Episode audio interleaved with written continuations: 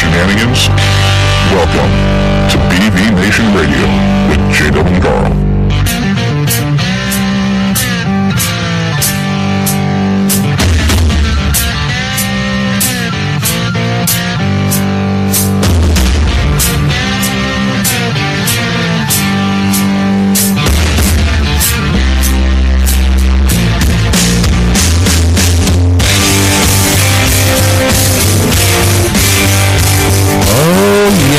Welcome again, everybody, to another fun-filled evening right here on BV Nation Radio. I'm your host, J-Dub, and we are waiting on my co-host, Carl. Yes.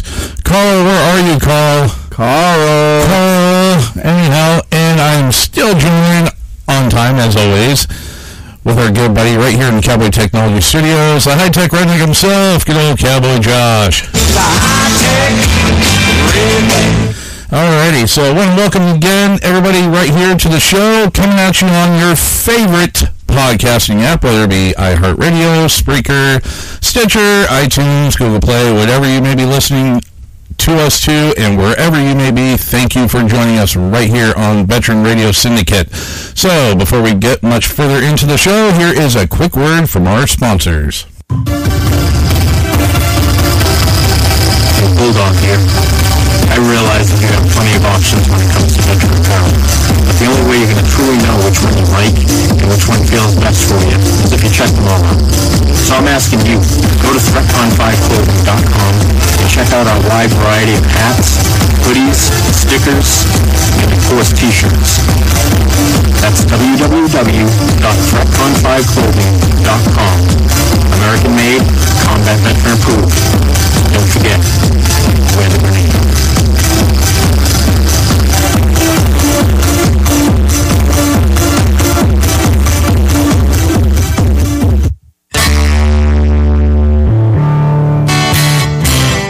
Hi everyone, J-Dub here from BB Nation Radio to speak with you about our friends over at Warrior Point. Warrior Point is a non-profit organization focused on bringing veterans together to help service members from all branches and all areas of service to help rebuild the camaraderie forged between service members during their time in the military. And Warrior Point strives to accomplish their mission just like you do during your time of service. There's no fees to join, and it's 100% free. So log on to warriorpoint.org and become one of the uncommon few. Why does it always take the hard times to get people back together again? But I believe in America. I believe in America. One nation under God, still proud and strong. All right, and thank you again to our sponsors over at warriorpoint.org. That's warriorpoint with an E.org, as well as our primary sponsor over there at ThreatCon 5 Clothing. Remember to wear the grenade. Also want to go ahead and give a couple of Facebook shout-outs tonight. First off, to our sister page over there at 0230, as well as our parent page at Backwoods Veterans. So thank you to all the friends and family, as well as all our fans and followers of Backwoods Veterans for helping make BV Nation Radio the success that it is. And a special thank you to our network over there at VRS. So, already we got some check-ins coming in. We got Miss Inga checking in. So, what's up, everyone? Sound a little story. Well, hopefully we got that fixed during the break. So that we did. Outstanding. So, yes, and also thank you to all the other shows here on VRS that are helping us get out there this evening, like George Pardos over there at the Bear News. Thank you, sir, and good show this evening prior to ours. So, always fun to follow up with those guys. So, hey, did you change something on your audio settings or something over there? No, I haven't. The only thing I changed was my the volume on my headset. No, Inga said you were distorted, so I just tried to dial you down just a little bit. So, audio, hello, check one, two. Yeah. So thanks. Keep giving us the feedback, Inga. Yeah. We'll get her straightened out. Every little bit helps. Check one, two. Yes. Audio. There we go. So Carl's running a little bit late tonight. Imagine that. Yeah, I know, right? So No, he kind of got tied up with his regular job, so he'll be in here shortly. So I'll grab a zip tie. Grab a zip tie. You said he got tied up. Oh, touche. So, but oh, look at that! Guess who just joined us? Hi, Carl. What have you been up to today? Backdoor rhino. Oh, really? And where was this taking place? I don't hide in closets very much anymore. You were hiding in a closet? Oh, my gosh. Yeah. Gotta love Josh at the soundboard. It makes things very interesting. It's pretty nice. Yes, it is pretty nice. Thank you, Carl, for that tidbit. So, man, oh, man. I tell you what, it has definitely been a long work week this week, dude. I tell you what, it sucks that it's Sunday, but you know what?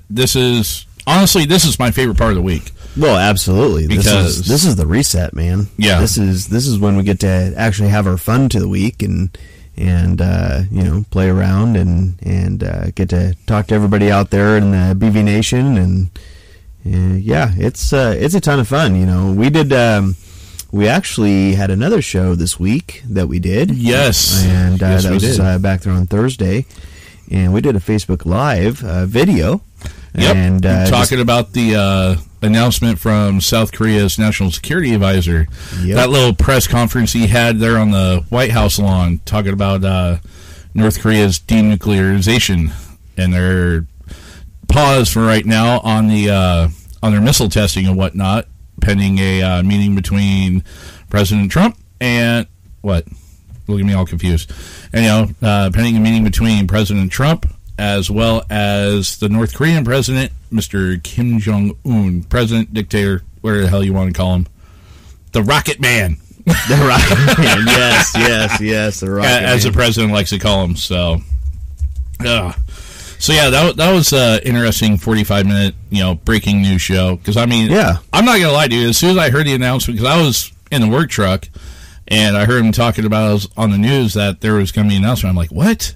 What the hell? And just so happened, I managed to be in the truck long enough to hear what was going on. Nice. And as soon as I heard it on the news, that's why I was texting you. Yep. It was like, dude, we got to get on the air today. I understand there's other shows going on, so fine, we'll just do it off our Facebook page, and we'll just do a live feed there and cover this. Because something like that, dude, that's big news. Oh, yeah. Oh, it absolutely was. It absolutely was. So it was good. It was good to get on there and do that. And unfortunately, for the first 20 minutes, we had a little technical loopback glitch there, but little echo. At least we're still understandable. It just sounded like talkback on the damn CB is all it really sounded like for the most part. Yeah. Well, we could, always make that happen again if we really wanted.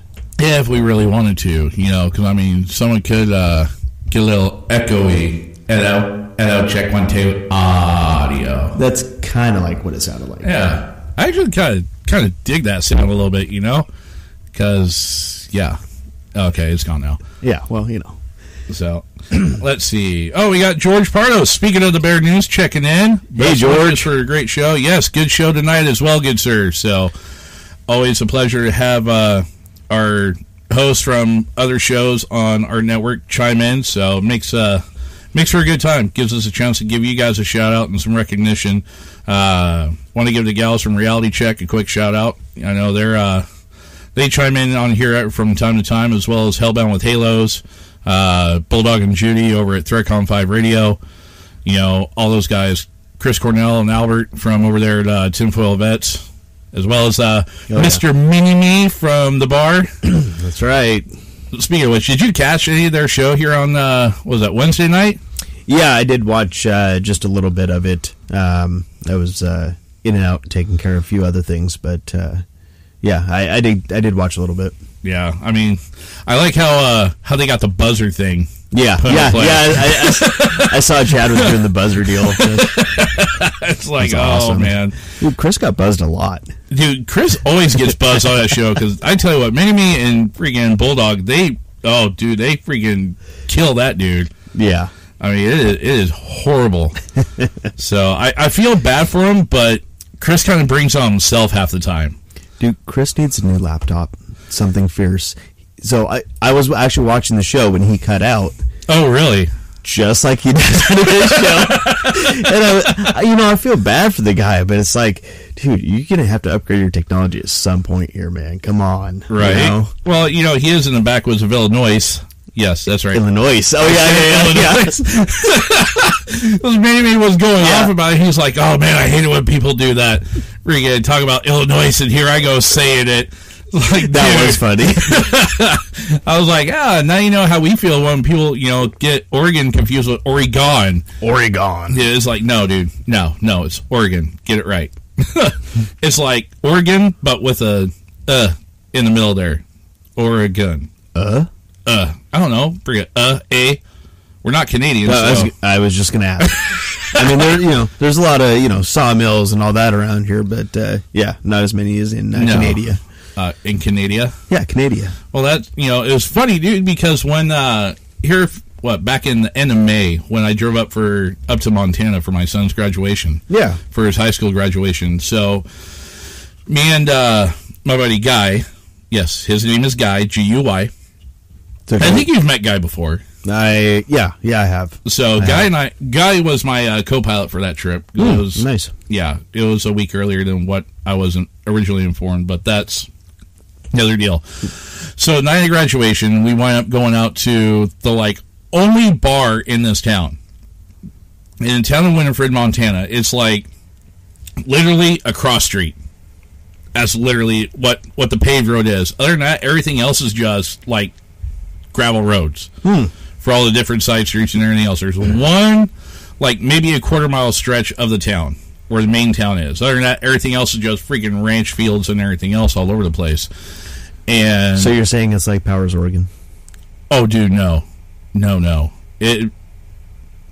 Winifred, Montana has Powers, Oregon beat. Really? Hands down, as far as small town. Dude, they don't even have a gas station. You got to drive 40 miles to freaking Lincoln, Montana.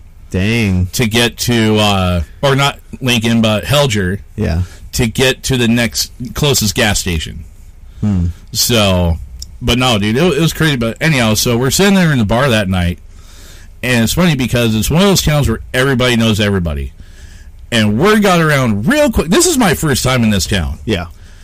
My first time, and everyone looks at me, they're like, oh, you're Raymond's dad. Really? Yeah.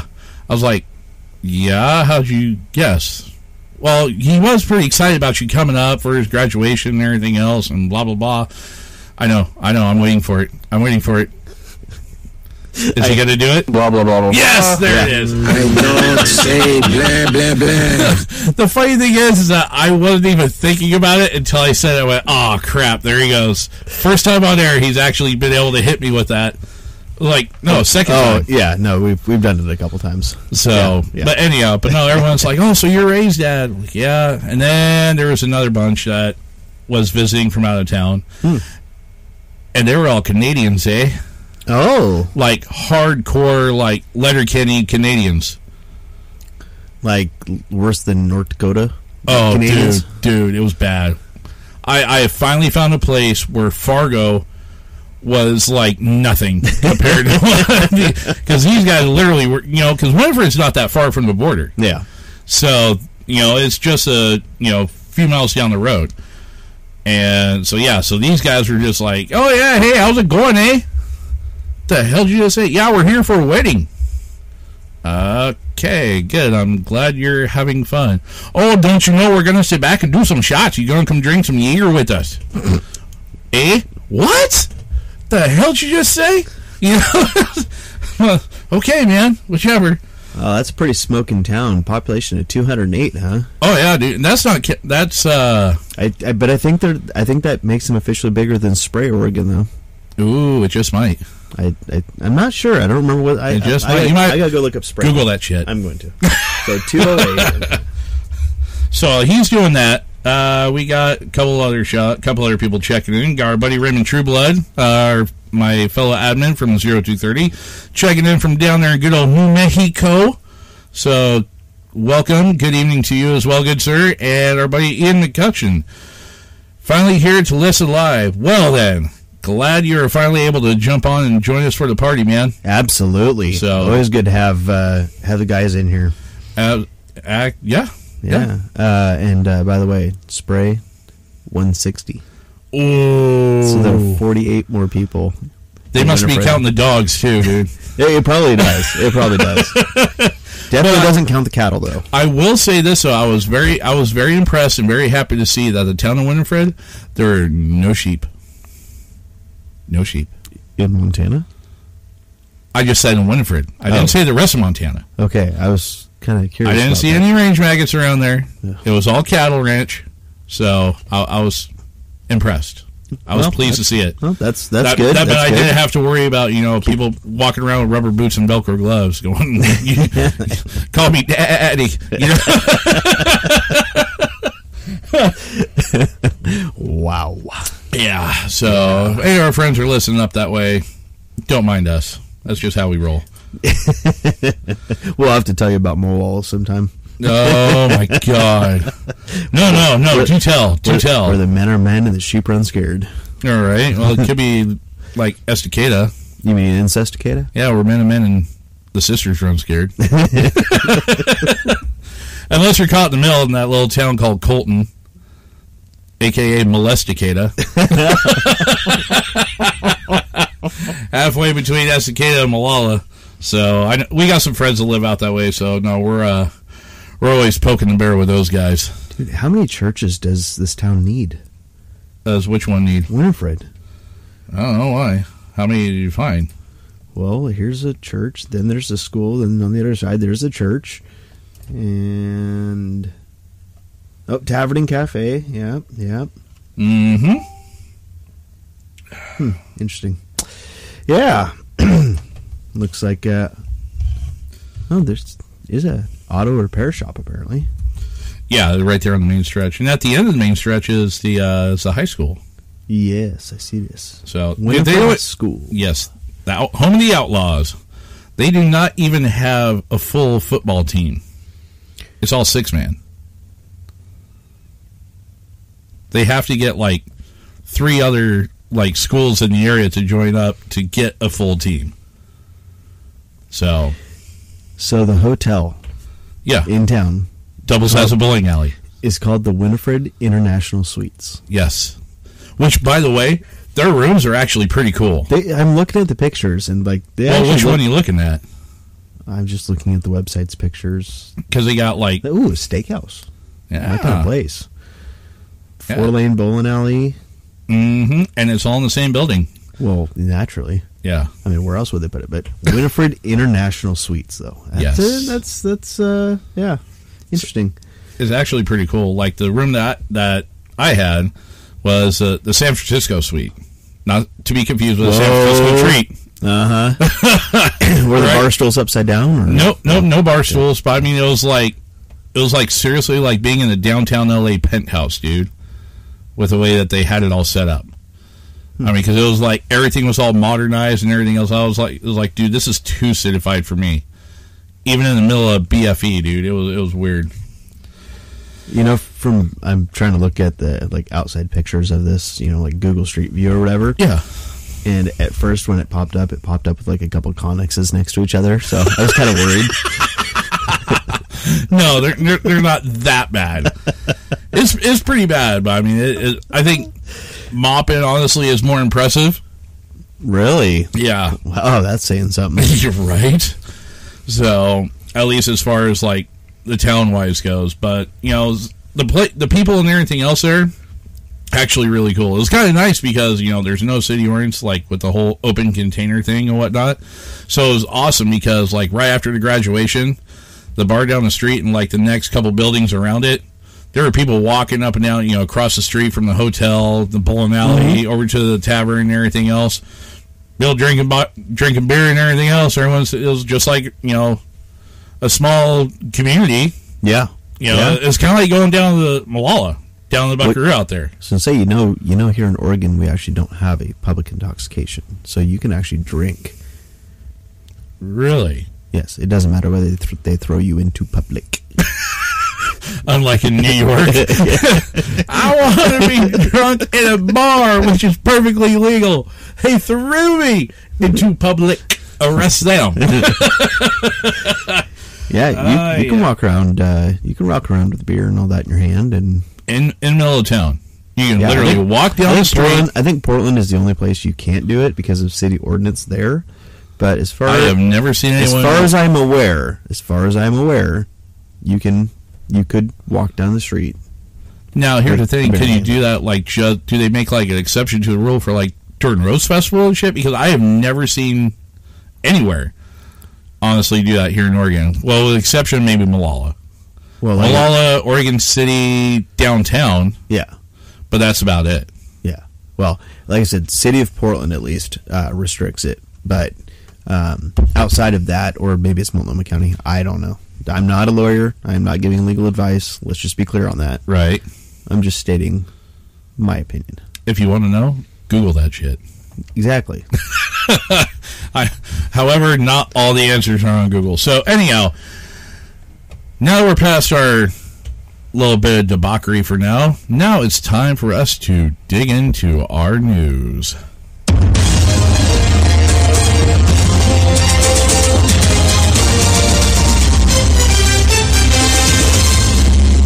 All right, first up, coming up out of Virginia. So, what? Wrong story, bro. No.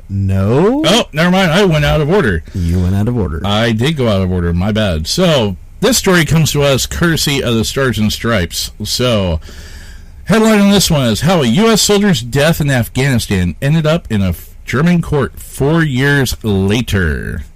This ought to be good. Kaiserslautern, Germany is where this one comes out of. The trial of a young Afghan refugee accused of killing a U.S. soldier in Afghanistan began quietly in Munich last month in a case that will set a precedent in Germany for judging a foreign combatant for alleged crimes in another country. Although prosecutors say it's the first time Germany has tried anyone for an alleged role in the death of a U.S. soldier abroad, the case against Abdul Mokadis, that guy. Yeah, that guy. I don't care if I kill his name or not. He's freaking Taliban-y. 20 has received little attention. The trial, expected to conclude in March, comes nearly 4 years after PFC Christian Jacob Jake Chandler was gunned down and killed while on a combat patrol in Afghanistan in the spring of 2014. Chandler himself was 20 years old at the time of his death. Abdul, whose full name has not been released in accordance with German law, also was 20 when he was arrested in Bavaria about a year ago. Abdul has been charged under German law with, quote, collaborated murder and, quote, attempted murder, among other crimes. The charges stem from a legal change that came after the 9/11 attacks, which allows German authorities to prosecute a foreign combatant. The unprecedented case has lifted the hopes of a dead soldier's mother eager for justice while shattering the hopes of a refugee seeking a fresh start. The case is also unusual for its ambiguity. Prosecutors last year told Stars and Stripes that they weren't sure who they were accusing Abdul of killing. There is no mention of a soldier's name in the 60-page indictment. Abdul's defense lawyer only heard Chandler's name when it was mentioned, although not in a charge. On the opening day of the trial, Abdul isn't being sent back to Afghanistan for trial for many reasons. His rejected asylum application still is under appeal, and Germany won't extradite defendants when the death penalty is a potential punishment. Others familiar with the case cite political motivations. It gives Germany a chance to show it's doing something about radicalism. So, there's a whole bunch more. Yeah, there's a whole bunch more. That's pretty good there. Yeah. Yeah, so that's interesting. Germany, who, other than our status of forces agreement, doesn't really have a dog in the fight when they're talking about somebody who, the Afghan who has killed a U.S. soldier. Right. So that's interesting why they are the ones trying him. Okay. In this 60-page indictment, as they say, there's not even a name of who he allegedly had killed. So that's a little interesting to me.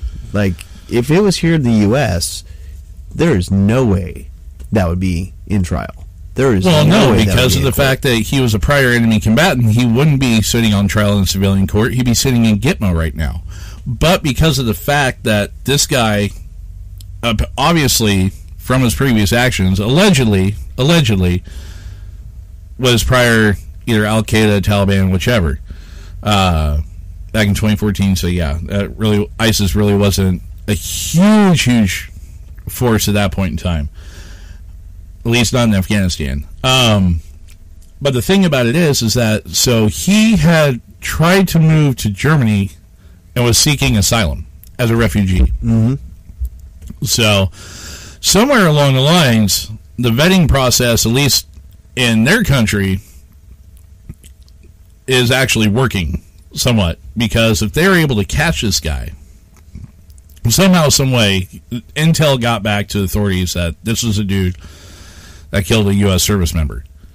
So, and the fact that he was trying to become, you know, he was seeking refuge and asylum in Germany, guess what? You now are in their jurisdiction. Even though the crime wound up taking place in a foreign country, he's still an enemy combatant. And sure, due to the fact that Germany is an ally of the United States, under the Status of Forces Agreement, that was where they were tagging him at. So with that, I think that's how they're able to ding him. And excuse the commotion, but... Hey, look at that. Carl has finally arrived in studio. Right? And he just has that look.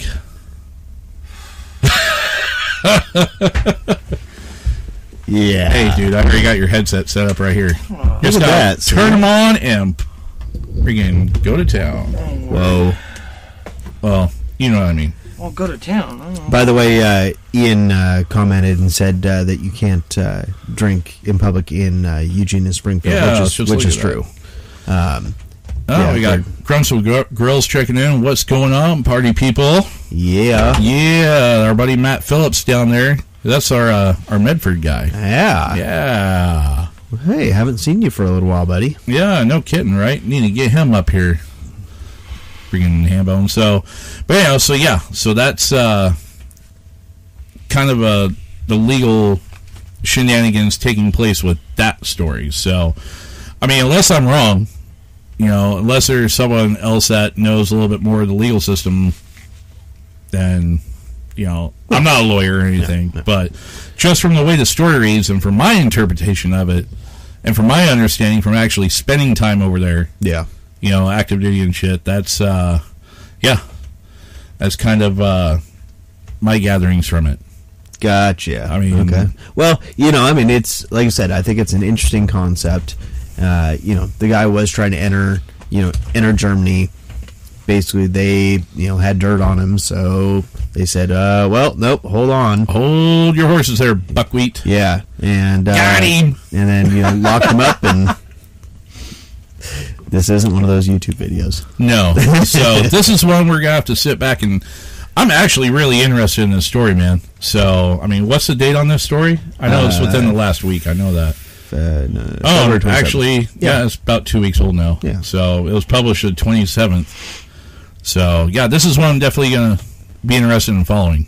Definitely going to follow up on this one. So, anyhow, moving on to our next story. This one has actually kind of caught a little bit of flack in the news. So this one is Virginia. Just yes, so this one is Virginia. Okay. Is okay. This about the father? Yes, it is. I don't understand how it could let him, you know, catch flack. I mean, he did the crime, and now he has to do the time. Right. That's one way to look at it. So it's so nice to hear your voice, Carl. Yeah, I know. It is. That's not pre-recorded. Explain what happened, Carl. Oh, my God, no. We'll get into that here in a minute. Yes. So, anyhow, Virginia father forces son to run to school for bullying. Yes. Maybe not so much the running part, but the fact that he followed him and walked him after being a bully, I mean, that's kind of sticking up for the kids he was bullying, right? Why not run him? I would. Running is exercise. Yep. I would do the very same thing. I would. Exactly. So... At a run-up Virginia, a Virginia father's healthy parenting, quote-unquote, method for disciplining his son, who was kicked off the school bus for bullying, has gone viral. Hayden Thornhill, 10, was prohibited from riding the school bus for 3 days. Instead of giving his son a ride, Brian Thornhill, who doesn't tolerate bullying, forced the youngster to run to school instead, in the rain. Oh, no. Breaks my heart. Oh my. He ran a mile in the rain. Welcome to doing PT there, high speed. Brian Thornhill recorded a Facebook Live video while driving behind his son as he ran. The video has racked up more than 1.6 million views as of Tuesday morning. Yep. He didn't get in trouble for being on a cell phone and driving, did he? It's the Commonwealth of Virginia, dude. You never know. Yeah. Different laws, different states. Yep. So, in the You Better Listen to Your Dad 2018 video, Brian Thornhill jokingly said the boy will either be fast or obedient. But so far, we're working on the fast. According to Brian Thornhill, the boy's behavior has greatly improved with his old school parenting. In the video, he claimed that this was a healthy way of punishing a child. News media is a great tool. Love to see something positive come from it. Hoping that all this will give inspiration around the world, Brian Thornhill later wrote on Facebook, our children are the future. Being a parent is a choice. Make sure you show your children you love them with hugs and discipline. Parenting isn't always about being a friend. It's about leading them into the future. By God, this man gets it. Yes, he does. And it's funny because... Finally. Yeah. Somebody out there is actually friggin' not sparing the rod. I mean, granted, he's not abusing the bejeebas out of his kid. He's making him do some good old-fashioned PT. Sucks for you, kid, that it was raining, but guess what? Like we say in the Army, if it ain't raining, it ain't training. So, better get used to it, buddy. You're either going to shape up or you're going to ship out. I had to dig trenches when I got kicked off the bus. Or when I missed my bus. I had to dig trenches. Foot deep, foot wide. Nice. Clean. And they were for feet. God. I know my mom is probably listening tonight, and I still have blisters on my hands, and I'm not complaining. Hey, you know what? It happens. You know what? It does happen. That builds character, dude. It does. It builds character because it does two things. Oh. A, it teaches you don't do that, or else I won't have to. So that way, I don't have to do this anymore. And B, it's a little bit of humility. And here's a cool thing about that I agree with on this. Is the fact that the day that this dad did this, made the kid run a mile from his house to the school. A mile's really not that far. It's not. Especially running. It's really not that far at a decent pace. So, with that being said, the fact that it was raining out, so when the kid showed up to school, he was soaking wet. Oh, yes. Especially if he was slow. Oh, yeah, because they've got doing the airborne shuffle, man, building that sweat up, and plus on top. Exactly. Sweat from the inside, or wet from the inside out. Yeah. Between the wet and the rain. Yeah. I don't feel the least bit sorry for the kid, and hopefully he learned his lesson. Nope. I hope so, too. But, I mean, there was so much negative feedback on that from so many people on Facebook. I was watching it, man, and there was one person in there was like, how dare you make your son? I'm like, oh, look, it's the person that coddled them until they're 15. You start calling it Snowflake Book. It's getting to be that point, man. Mark Naziberg? I mean, what? You see Grandma's again? It's just... Oh, man. So, yeah. So, that is our two quick news stories of the day. Oh. Erica Lyle, damn snowflakes. Right? So, speaking of snowflakes... Coming at you from Snowflakeville up in Vancouver, or a lot of the Portland Metro, but that's besides the point. Who was it that the talk show host from KXL, Lars Larson? Yeah, as he likes to call Portland, Havana on the Willamette. Yeah. Oh my God, it's horrible. So, with that being said, Carl. So what did you do today? I got fired. What? I got fired. Tell me, Carl, exactly what you were doing before I got home. And then I got hired. By the same person? No. So you got fired and you got hired. See, I started working over at Tony's Auto Parts there in Vancouver. That's a fast turnaround. Yeah. So basically what happened was I told him when I got hired, man, that I was going to, look for a part-time gig to fulfill the times that I wasn't there. And so I was waiting. And then Langley's Towing called me that night. And they were like, hey, what's your schedule look like over at Tony's? I said, well, it's so spotty that if you guys wanted me to come drive you know, one of your trucks for a while I'm doing, while I've got all my, my half times and stuff like that off, and, man, the owner's right-hand man just went nuts. You will work on the weekends. You will work here on your days off. You will work here. I mean, got in my face. What? This far, dude, I felt like, and he did the freaking knife hand into my chest, and I was just like, And all of this took place on the front of the store, in front of customers. What? Mm-hmm. Oh, man. And I'll tell you what, right now, man, if we would have been in the back room, I'd have been walking out with some bloody knuckles. Right? So that almost would have warranted Carl going off with taking someone's hands and stabbing him in the chest 37 times. So I got in my Jeep. I ran in the back. I grabbed my hoodie. I put it on. I said, yep, thank you. He goes, we'll have your final check, you know, for you on Friday when we draw payroll. And I walked out, and I got in my Jeep, and I backed up slowly, and I took off slowly, and I went sliding across freaking 500, and I went right down to Langley Stowing, and I said, hey, my schedule just became open. What do you need? Oh, well, here's keys to the truck. Here's how to work the truck. Go. So I've had the truck all weekend. On call. On call. And I've only had 2 calls. It caused you to be late tonight. Yes. Do we need to have a chit-chat with your boss now? They know now. They know. They know every Sunday. I hope they do. Be like, hey. She flat out told me to. And these guys are so badass, dude. Like, she's like, hey, just do me a favor. I'm like, what? She goes, write down every date that you need off. Sundays. Sundays. I have to be off on the 15th so I can go get my teeth taken care of finally. Thank God. Go on. I got a couple of other dates that are coming up. Go on. Missed you guys. Like I said earlier in the show, dude, it's been one of those weeks, dude. It has. All the way around. And so then, I drove a little C6500 flatbed, you know, just old Chevy. Drove it around town and you didn't need a tow? That's surprising. Because bow tie. Yeah. Mm-hmm. That's exactly what I said. Mm-hmm. And you didn't need a tow? Why would you think any of this was a good idea? Because you realize you're talking about a Ford guy and a Dodge guy. I know. You're all three of us in here. All, you know, Ford, Dodge. Well, it's GMC. There's no bow tie on it. But it's GM. Tell me the truth, Carl.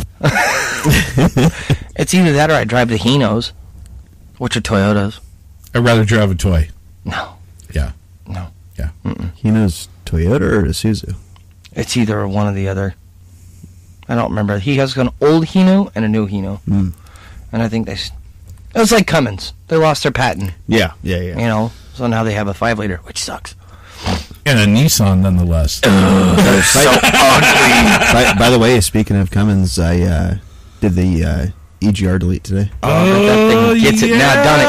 Yeah, it's man, that engine compartment a lot cooler now too. That engine compartment is so much cleaner now. I mean, it looks like he's got a 5.9 in that thing now instead of a 6.7. Dude, that thing's 50 pounds lighter with all the freaking parts I had to pull out of there. Yeah, just pull off all your DEF next. Oops.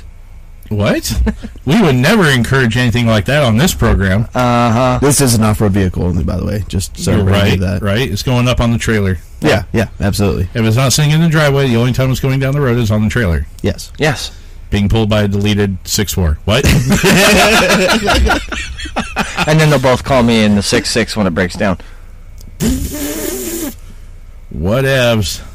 At least it's an LBZ, or an LBY. Or an LB7, excuse me. What the? At least it's an LB7. Okay, easier and less harder to work on. They're very simple.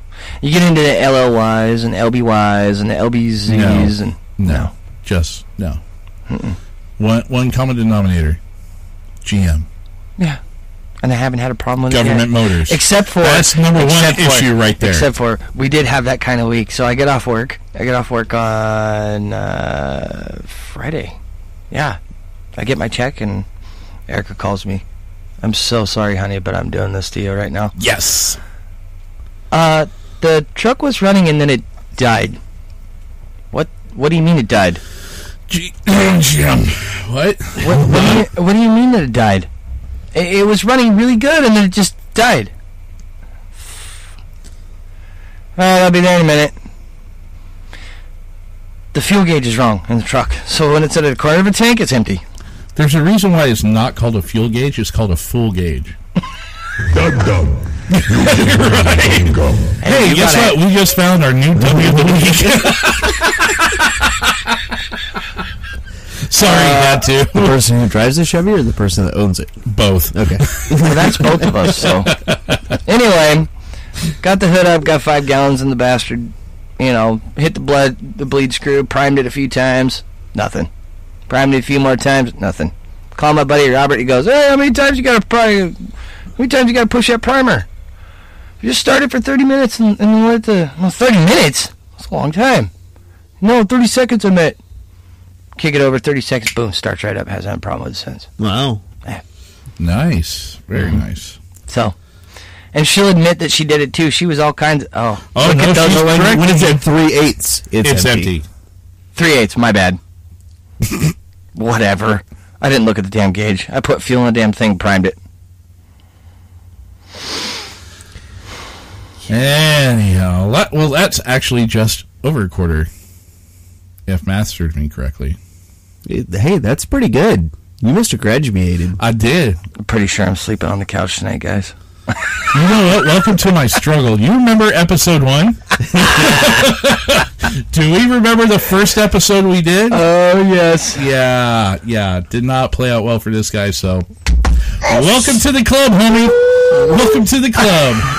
Asshole. All right. So, anyhow, moving along. So, now we've got done dealing with Carl shenanigans and why he was late tonight, as well as covering our 2 current events for the night. Let's go ahead and move into a music break. Coming up with The Ballad of a Southern Man, brought to you by Whiskey Myers. My first rifle was a 243. Papa gave Daddy and Daddy gave to me. And they taught me how to shoot with a steady hand. I guess that's something you don't understand. Now I grew up on a prison farm, sneaking pulls of shine from a mason jar.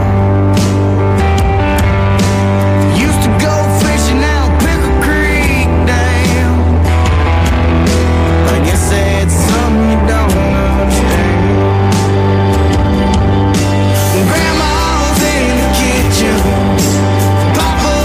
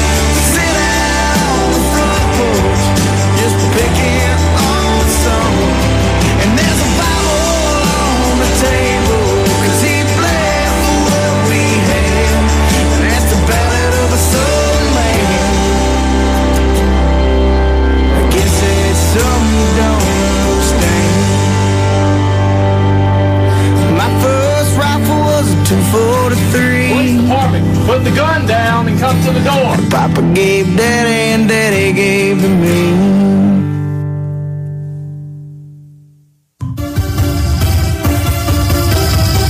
Hey, Bulldog here. I realize that you have plenty of options when it comes to veteran apparel, but the only way you're going to truly know which one you like and which one feels best for you is if you check them all out. So I'm asking you, go to ThreatCon5Clothing.com and check out our wide variety of hats, hoodies, stickers, and of course t-shirts. That's www.threatcon5clothing.com. American made, combat veteran approved. Don't forget, wear the grenade.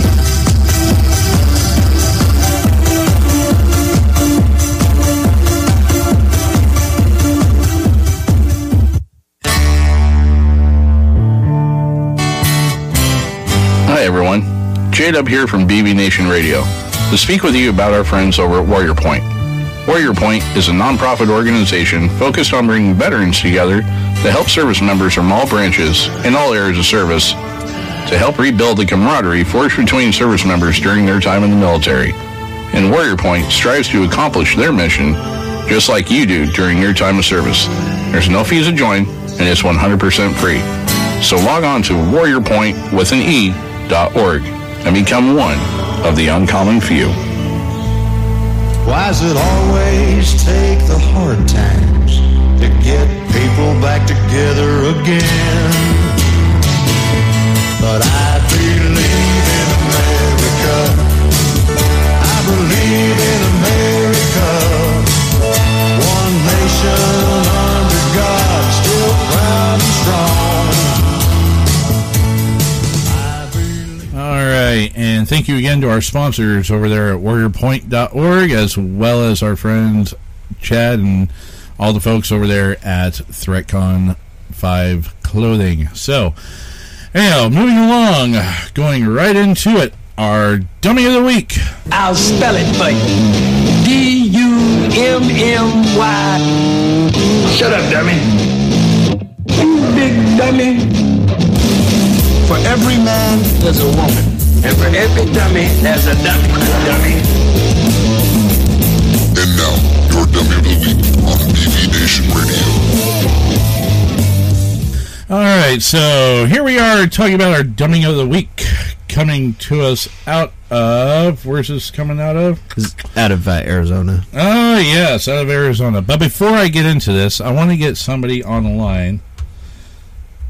See if he'll answer. He hit me up here earlier wanting to know if we get him on, if the phone will actually work. Are you plugged in? There we go. Now we'll see if he answers. Hello. Dakota. Yo, what's up? My man. What are you doing? Nothing. Sitting here wondering why I didn't get a text message from you assholes. Yeah, it happens. So, next time, make sure you have the producer's number. Just go straight up that ladder. I know. Listen to this guy. So, anyhow, we figured we'd at least get you on for chiming in with us, talking about our Dummy of the Week, because I know you'd have something to say about this, brother. All right, let's hear it. So, okay. So, before we go on. On the phone, we have our good buddy and stand-up comedian, Dakota Potter. So, yeah. He is the man, I tell you what, dude. Looking forward to coming down and seeing you here pretty soon, dude. So Yeah. Like I was texting you, we got to get together on that. So absolutely. So, anyhow, moving on. Out of Arizona, duo running from officers jump fence for refuge at a Peoria police station. Karma. Instant. Karma is a motherfucker. Instant. Probably not the smartest idea for a hiding place. A pair of alleged shoplifters inadvertently handed themselves in after jumping over a fence and into a police station while trying to get away from officers in Peoria, according to police. Could you imagine the fucking radio transmission that is coming back to fucking dispatch? Got two suspects on the move on foot, and they're coming right to you. Right to you. Right. Officers located. Don't call me Conrad. Don't call me Ramrod. Listen here, Unit 91. Don't call me Unit 91 Radio. Don't call me Radio Unit 91. Officers located the parallel responding to a call for shoplifting at about 6:10 p.m. February 16th near North Lake Pleasant Parkway. Pure Police said in a statement Tuesday, police said officers approached a man and a woman who matched the description of a couple wanted for shoplifting, and the pair took off running. The pair, who police identified 28-year-old Marwan Al-Abadi. Oh, he just, yeah. Dude, he's like a Colin Kaepernick on meth. What the? Seriously. Well, Josh, you gotta put this up on the webpage, dude, because this guy, oh, yeah, he looks like a strung-out freaking Colin Kaepernick. It's hilarious. Police said, although there is a very large sign that says Peoria Police above the door, the two suspects continued to run alongside the building and hop the fence into a secured area of the station. The body jumped back over the fence, and Hurrier tried hiding under a bench when both were taken into custody. Oh my God. Do you need my help? Do you need my assistance? How? Yeah, you can walk outside and grab those two assholes that just jumped. Just get off the chair and just go grab them. I'll be inside in 5 minutes. If you time it right, you're going to nail them with the door. Just watch them, okay? Right? How do you... Oh, I just... Wow. I'm amazed. I mean, I tell you what, with somebody... 23, come in, 23. Oh, my God. You need my assistance. Shut up, Farva. I can be there. Listen, we got Miata. We're okay. Oh, my God. Shut up, Farva. Oh, man. So I was reading...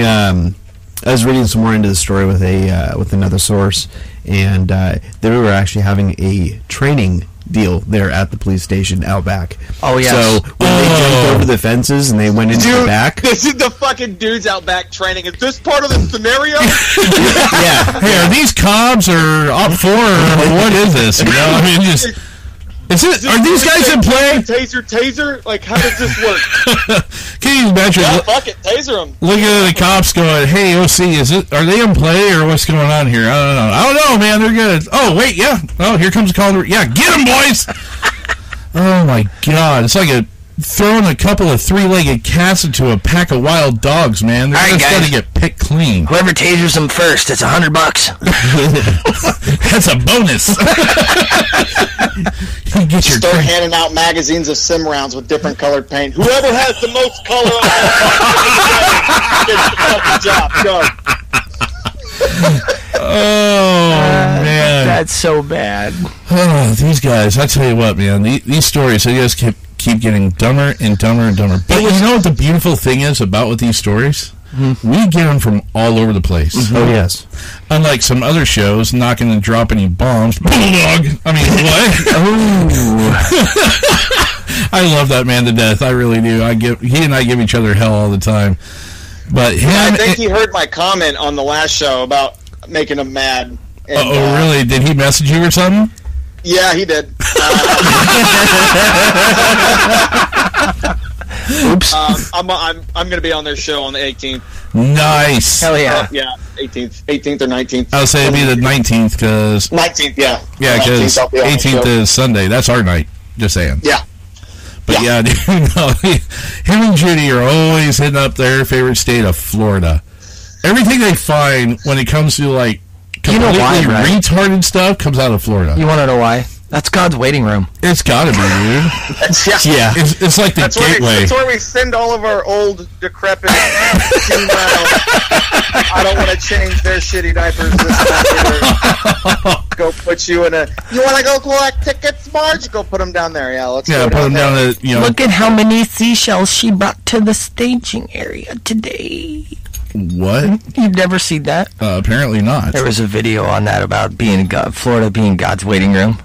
And it was a bunch of old people, and they had like a show and tell out on the sidewalk. Okay. That was freaking hilarious. I'll have to find it and post it. Yeah, you'll have to share that on the page. I'm interested in seeing that now. That's freaking hilarious. Yeah. What? What? Huh? Okay. Yeah. Yeah. Purple. I like purple. It's my favorite color. It tastes like fun. It's like my favorite color, cellophane. Like rocks are crunchy. Watercolor cellophane. What the fuck? And my favorite drink is bleach. Right. I had a buddy of mine years ago. That was his favorite line whenever somebody would do something retarded, like, my favorite color is cellophane. I like purple, it tastes like fun. I like rocks, they're crunchy. Cave bunny push rock. Ugh. That wasn't Adam? No, actually that was Bill. Oh, okay. That was Mr. Franklin. Gotcha. Yeah, that guy. That guy. That guy. If there was ever an individual that deserved the title of that guy, he is that guy. Let's just say he's one of those individuals you can trust him with your life, but don't trust him with your wife. And that's all I'm going to say. I thought you were going to go in a whole nother direction there and be like, don't trust him with you. You don't trust him with your life, but just don't trust him with your butthole, because he'll... That wouldn't surprise me either, but hey, that's besides the point. Those are the people that I'm more worried about. Right? Right? Well, you know, those damn Chucks, man, they're always trying to put... you know, stuff in the strange places. What? Backdoor. Oh. I was actually referring to 11 Chucks. Sorry, Matt. You know, our buddy Matt Phillips over there at Gross and Grills. I know he's an 11 Chuck, but sorry, dude. Yes. I can hear his veins popping out of his neck right now. He'll be okay. I mean, dude, did you not see like the last big meme that he had posted up on his page? It was a dude. It was a picture of a lady pushing a dude in a wheelchair. And the lady pushing the wheelchair, it had his face superimposed on it. And it was a dude from the CNN story, that retired lieutenant general, that made the stupid freaking full semi-automatic quote. Yeah. Oh, my God. He's the one in the wheelchair. And you see Matt look at him and say, hey, so what's your weapon selector switch set to? And the dude looks back at him and says, full semi-automatic, and freaking pushes the wheelchair right off the cliff. I was like, dude, that is brilliant. Absolute brilliance. So... Now, the only thing I could think about when you were talking about sending all, or God's Waiting Room and everything in Florida, was that song "Eat All the Old People." What? You never heard that? Get out of my head! Apparently, Dakota's never heard it either.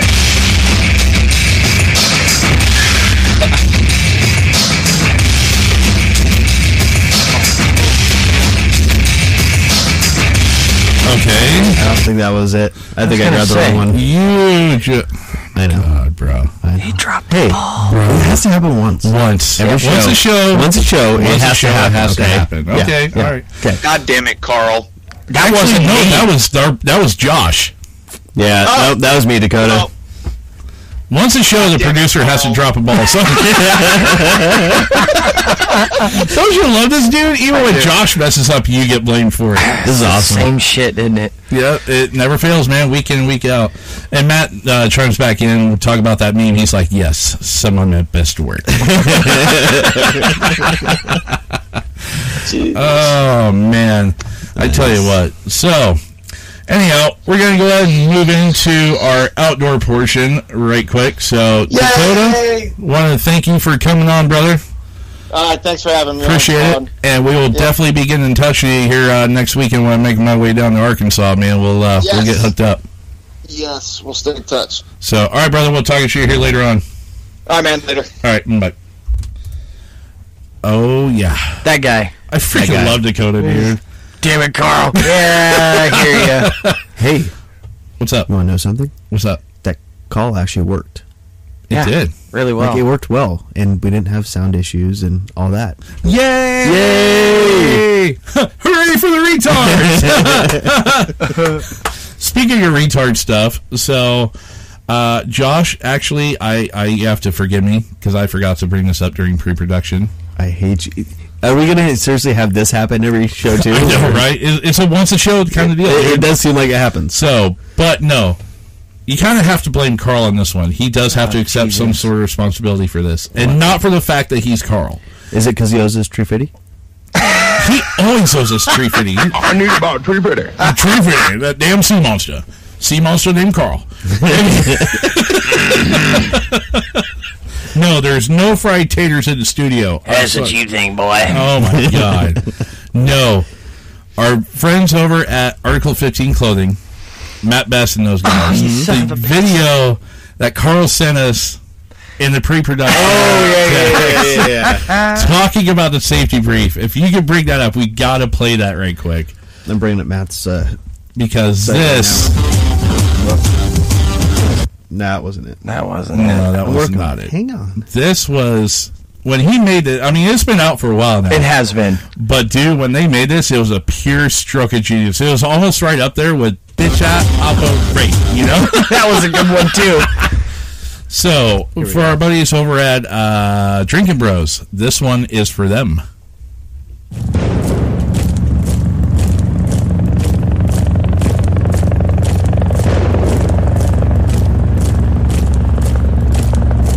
I can tell you not to drink and drive, but I know at least 3 you get no DUI. Do you know how much paperwork that is for me? I really hate dealing with the MPs. Oh, looking at you, Carl, you're a private and you're 31. Betting man would say you're the one. I'm looking at you. Stupid look on your face like you don't give a fuck. Just know Monday you'll be pissing in a cup.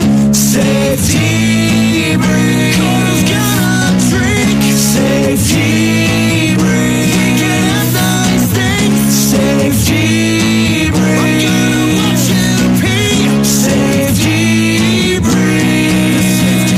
breathe. Snorting coke off a stripper's butt. Buying dances just to bust a knot. Dancers will convince you to give them a ring. Trying to get that paycheck on the 1st and 15th. So don't marry the first one you see. Chances are she's got HIV. Charlie Sheen has AIDS. Charlie Sheen has AIDS. Charlie Sheen has AIDS. Charlie Sheen has AIDS. Charlie Sheen has AIDS. Did he have a safety brief? Charlie Sheen has AIDS. Now back to the brief. Back to the brief. Hey, did you just fall out of formation? No way, this guy just fucking locked his legs. Medic! Get him out! To combatives, you learn the guillotine. Doesn't mean you fight for the UFC. There's a reason why we take condoms with us. None of you need a dependent part of us. She's got nice tits, but she might have a dick.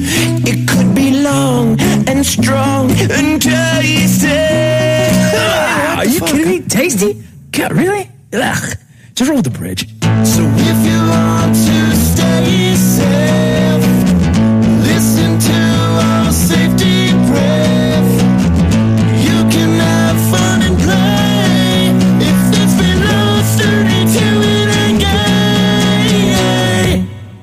Charlie Sheen has AIDS. Charlie Sheen has AIDS. Charlie Sheen has AIDS. Charlie Sheen has AIDS. Charlie Sheen has AIDS. He's got AIDS.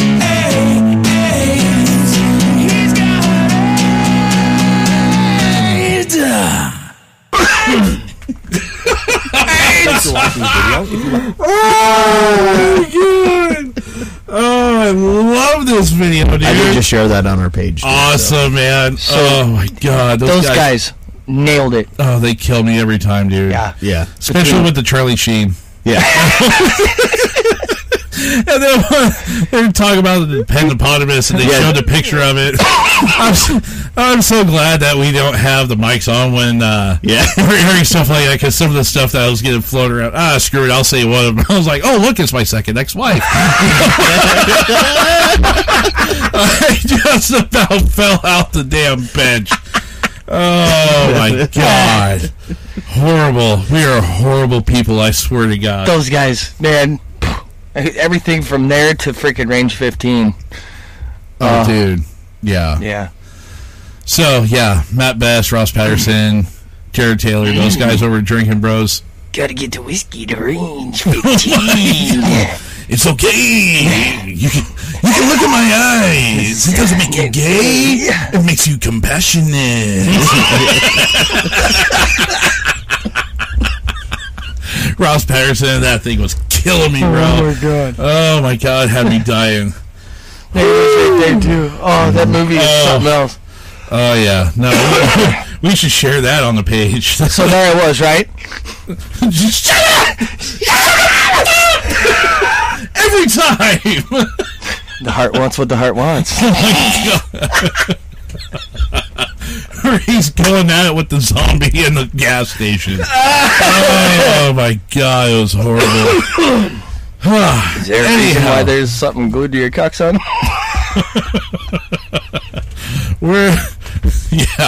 Yeah. Did you eat popcorn last night? Yeah, why? Does it hurt? I'm never going to date you, you fatty fat. We're all going to die because of your fatty fat. God, I can't believe how freaking fat you are. Okay, anyhow, moving into the outdoor portion of the show. We finally got our newsreel up. Now we just got to work on this one.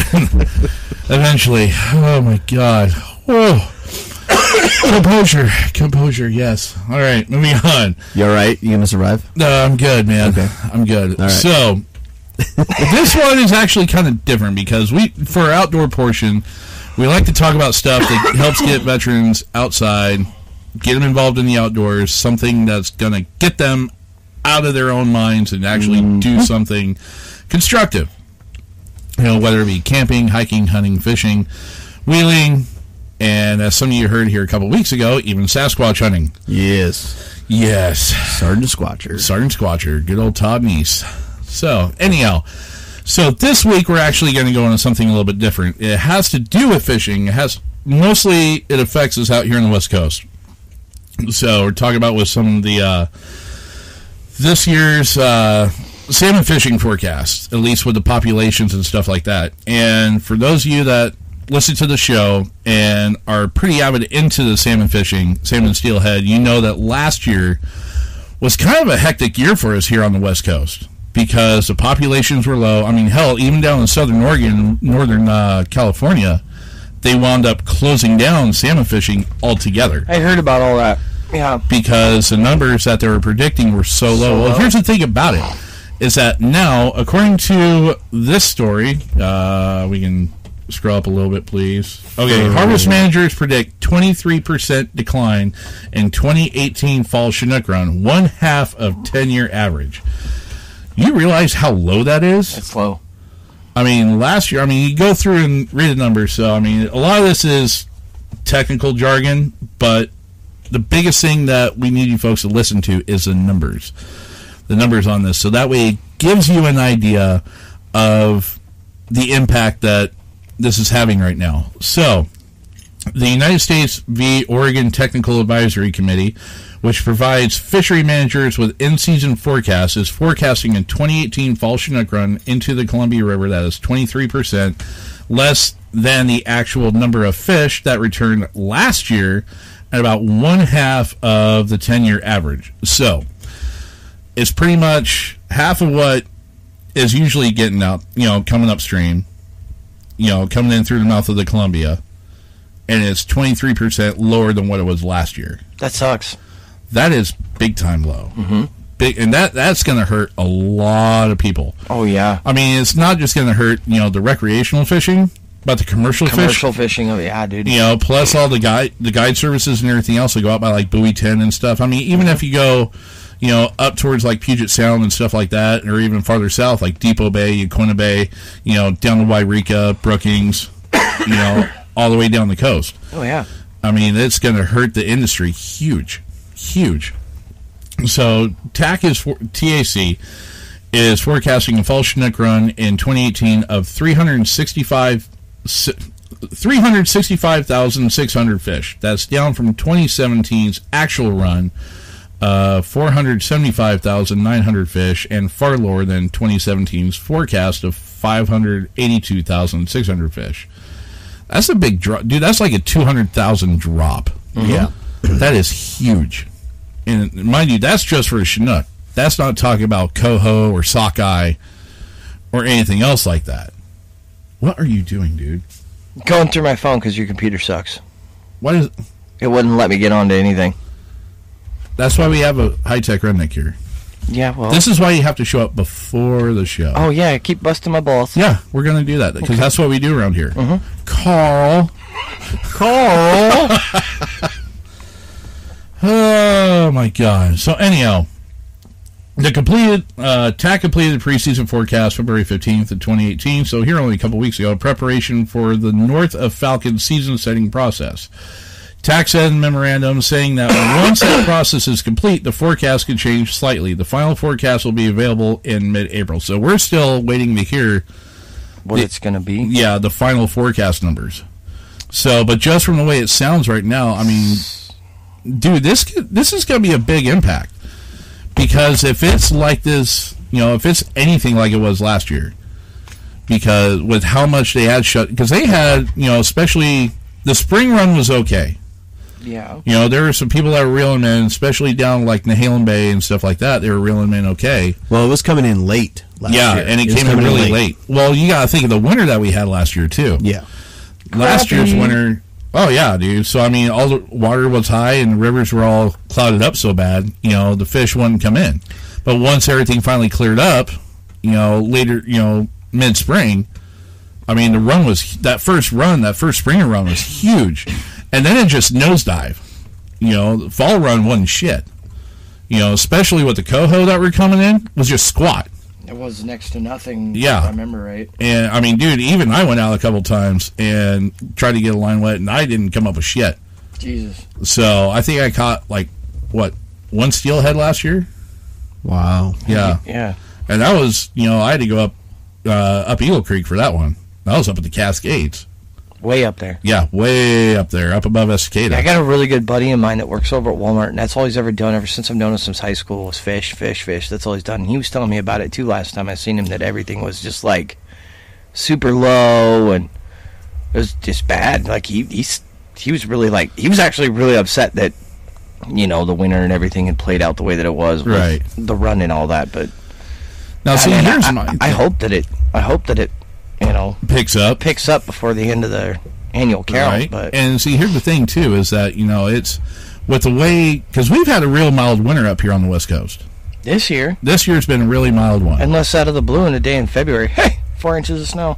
Well, but that it's nowhere near like what it was last winter where it was like 3 inches of ice on the freaking highway. You know, we're gonna get like 4 or 5 inches here. Okay, it's gonna null off for a day or two. Oh, guess what? Here's another freaking 6 inches right on top of that.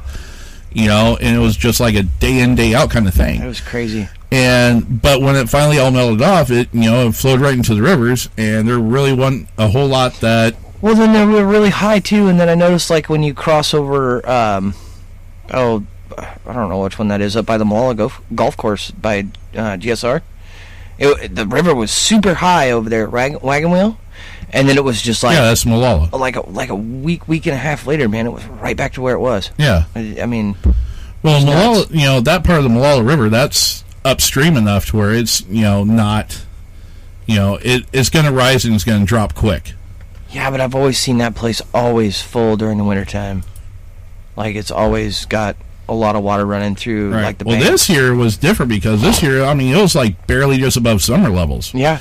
Which was really weird, and that's really not and good for... We didn't have a ton of rain. We had more snow than we had rain this... Well... No, we've had more rain than we have snow. But even that didn't even because really, it's been so mild this winter. But that didn't even really raise or lower any of the real... Have you seen the Clackamas? Yeah. I mean, dude, there's... Was it this summer? You could walk across it in some spots at a point. Right. Yeah. I took a picture and sent it to my mom because... For a while, my dad lived down in that area before they got married, and I was standing in the middle, and I took a picture of Melbourne Bar, or I took a picture of Dull Beach, and I took a picture of Clackamas, right there at the boat launch, and I took a picture of the center. And she's like, "Holy crap, are you standing in the middle of the river?" I said, "Yep." Right. And the thing about this, dude, is because I'm sitting back. The more you read into this article, and this article comes out of scroll up for a second there, Josh. This is bad. I don't remember. It comes out of the Columbian Basin Fish and Wildlife News Bulletin. And this one was dated a week ago. A little over a week ago. So this article is pretty recent. But yeah, it talks about, the fish counts and stuff at the different fish hatcheries going upstream in the Columbia all the way up to getting into the upper Columbia, into the Snake River and everything else. So, I mean, it's funny because you sit back and you look at the numbers. I mean, yeah, naturally your numbers are going to drop the farther upstream you get. Sure. They're going to get tired and do their thing and go back down. And yeah, they're going to spawn, and after they spawn, maybe make it another day or two and then belly up, and they're freaking eagle food or, they're predator bait, basically. Mm-hmm. And, but yeah, I mean, the numbers that they're talking about here, it's with the numbers that they're looking at, they're starting off at what is it? What were the numbers, Josh? The percentages that we were talking about earlier for the commercial fishing was, and mind you, a lot of this is for both sides of the river, both Oregon and Washington. 70% 10-year average. No, it was, 23%. Was going to be 30%, 33.25% of the fish that were allowed to be harvested of that population. Mm-hmm. So a third of that, little over 200,000. It, mind you, that 33% though, that includes commercial. Mm-hmm. It also includes treaty, because you got all the tribes and everything else that still fish along the rivers and stuff. And then you also have your recreational and sport fishing. Yep. So, but the biggest portion of that goes to the commercial, and it goes to the tribes, which leaves, what was it? Where was that percentage? 8.25%.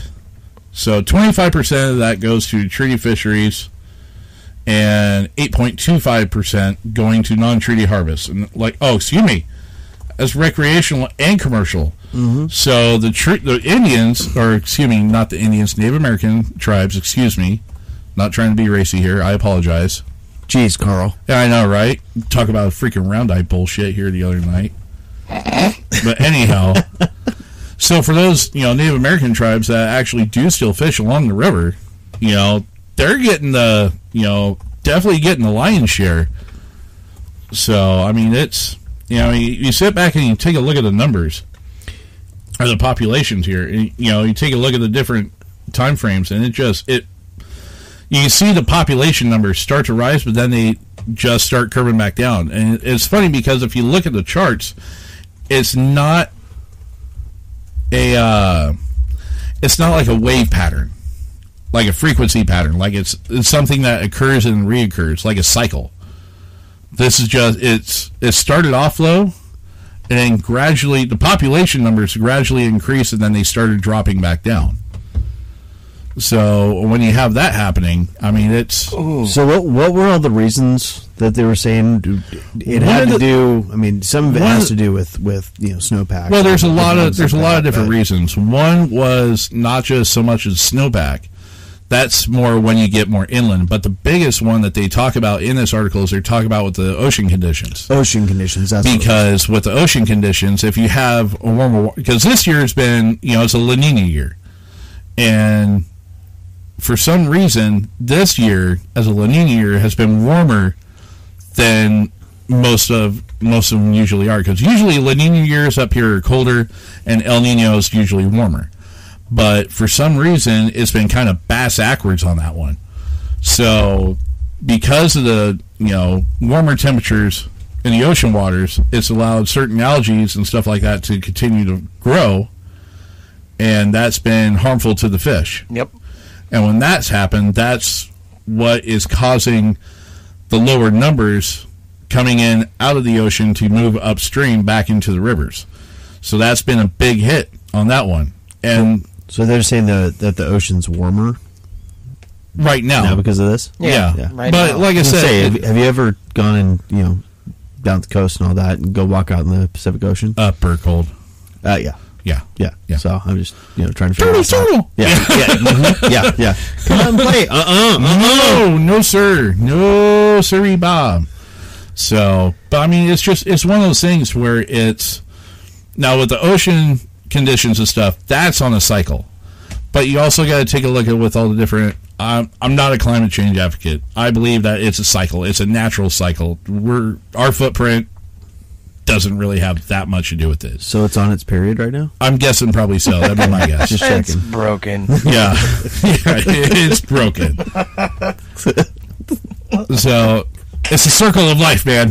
Circle of life. That's just how it goes. Just because Mother Nature has to bleed for 7 days. It doesn't die. In this case, it's for like 7 decades right now. But I was waiting for that. Thank you, Josh. Oh, man. So. Oh, my God.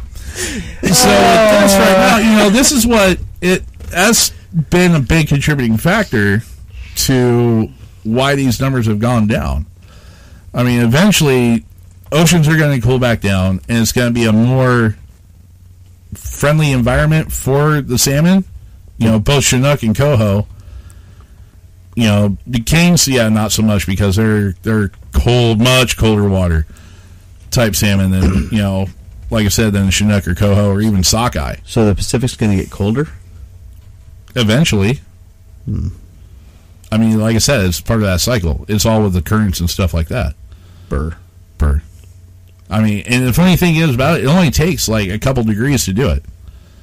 Even so much as a 3-degree shift. Really? Yeah. It's enough to... I guess different vegetation and all that, depending on that, the climate and, whatever. Yep. Yeah. That makes it... Excuse me. Makes a lot of sense. That it do. Mm-hmm. So it's just one of those things. I mean, I hope to see those numbers go back up eventually. I mean, obviously this year's not going to be that year. I cross my fingers that this is, a fluke like last year. That last year was, because last year they had it shut down a lot. Yeah. And every once in a while you might get they would open up the season for like, what, 2-3 days and then shut it right back down again. That. I know up here on the Willamette, here in Oregon City, they're just below Willamette Falls. They would open up the salmon, they'd open up the salmon fishing for like 3 days. They open it on Friday and shut it down Sunday afternoon. And it'd be like that all up and down. Down in Southern Oregon, okay, good luck. You weren't getting shit, dude. So. They took away one of the best angling areas in Oregon City. Where's that? Right underneath the OC Bridge. Oh, yeah. That's a sturgeon that used to be. Oh, dude, they used to catch a big sturgeon out of that hole right there, dude. I mean, they allowed them to do it at the mouth of the Simpsons Mill, but, well, it's not the Simpsons Mill anymore, but it's closed now. I was going to say both the mills are closed now. Both of them are. Yeah, Westland just filed bankruptcy. Yep.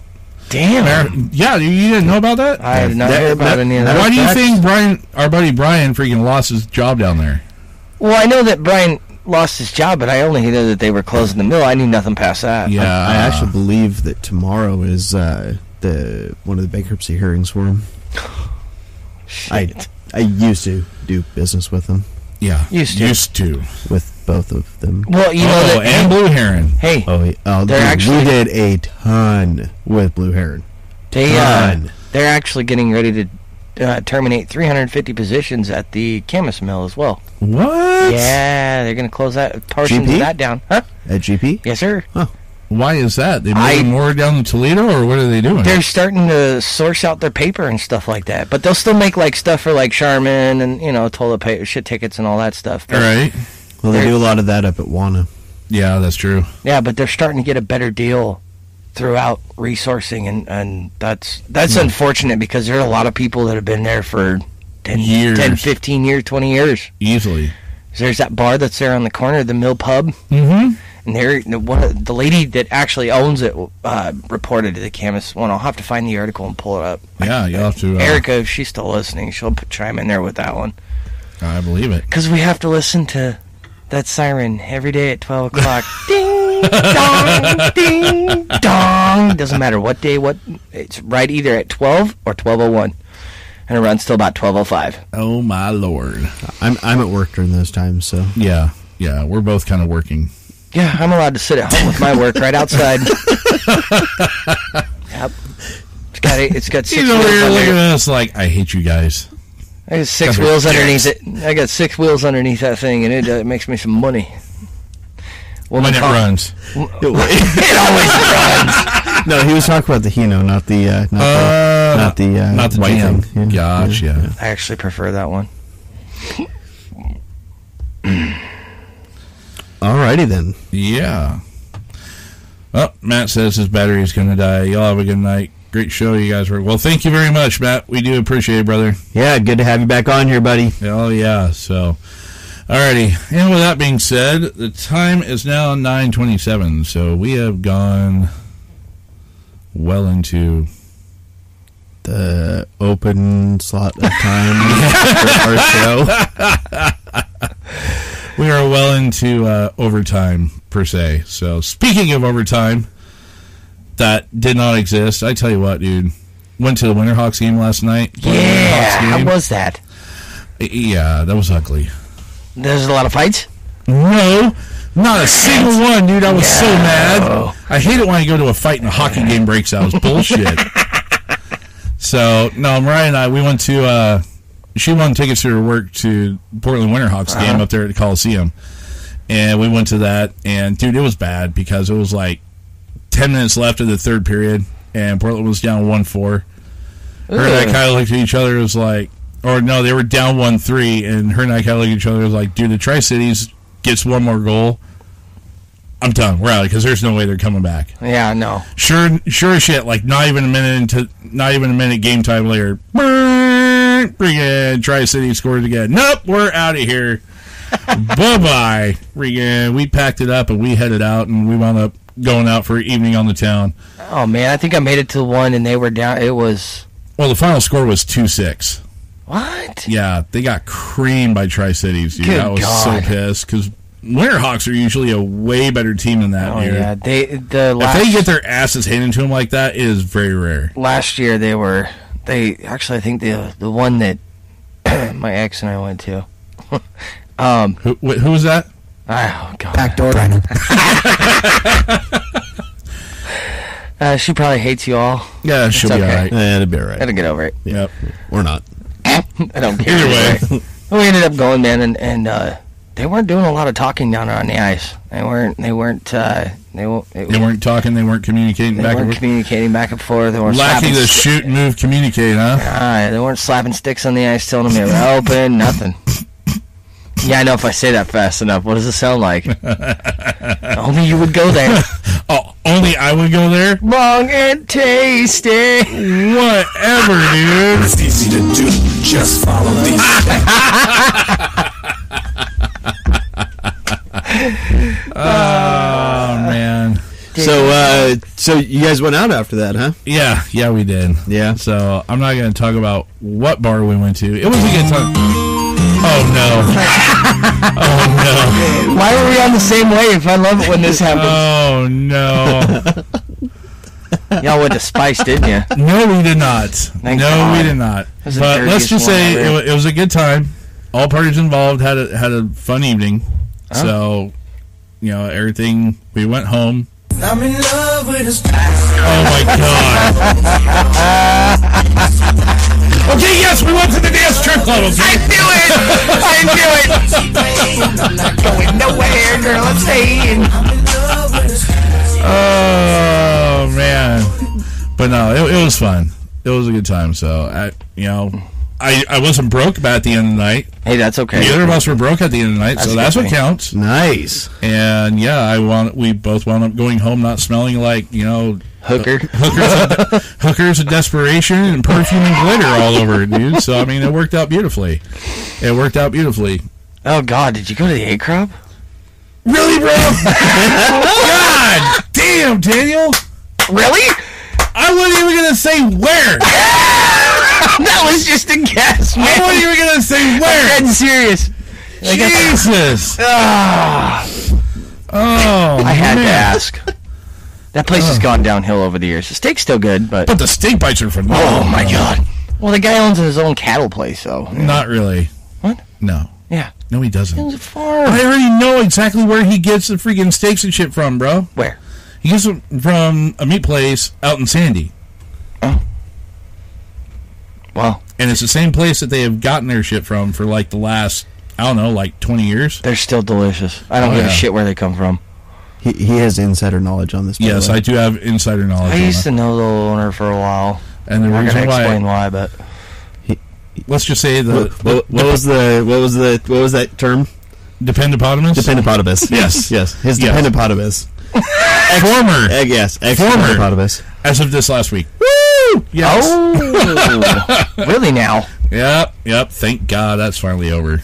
Uh-oh. So, anyhow, no, she used to work at the plant where A-Crop gets her steaks and stuff from. Oh, no shit. So, yeah. They got a working deal in with them. Damn fine steak bites and steaks and... If you want a good, like, what, $9 T-bone, $10 T-bone, whatever the hell it is now. Right. Dude, a big tray of the freaking steak bites only cost you like $5. And they're so good. They are. And they make them to order. Yep. Yes. So good. So what's a steak cost? About 10? Yeah, about that. I gave it a 10! A fucking 10! Thank you, Bubba. Appreciate that. Yeah. Oh, man. We haven't got to play that one before, so. Yeah, I know, right? So. My phone's vibrating at me. Uh-oh. Mama, honey, why aren't you back home yet? No. Well, aren't you still listening to the show, dear? You know exactly why I'm not home yet. No, I've got a really good friend of mine that, it's asking you why you're not home yet? It's very, very, Carl? It's a very depressing story. Tell me the truth, Carl. I don't want to talk about it. It's actually extremely depressing. And that's not what we're about right now. No, apparently the show has gone from talking about people getting tried in Germany to, Haji getting put on trial in Germany. Uh-oh. And then, you missed that one. I was listening to a little bit of it in the truck. I caught a little bit of it on the way here. There was that one, and then there was Junior freaking running down the road to school because he was being a dum-dum and being a bully on the bus. Dummy. Big dummy. Dummy of the week. People getting caught. Running into the police station after shoplifting.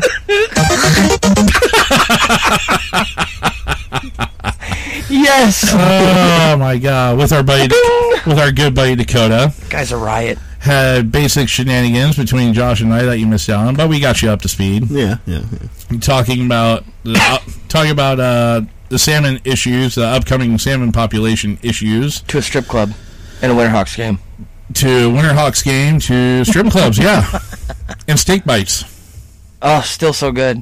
Yeah. God, I want to go get some now. So, anyhow, with that being said, we're going to go ahead and wrap this thing up. So, I want to give a quick shout-out and a thank you to our sponsors over at Warrior Point, warriorpoint.org. Go over and check those guys out and become part of the uncommon few, as well as our good friends and sponsor over at ThreatCon 5 Clothing. Remember, wear the grenade. So, as well as quick Facebook shout-out again to all our fans and family and everyone else over at Backwoods Veterans, as well as 0230 and our homepage of BB Nation Radio.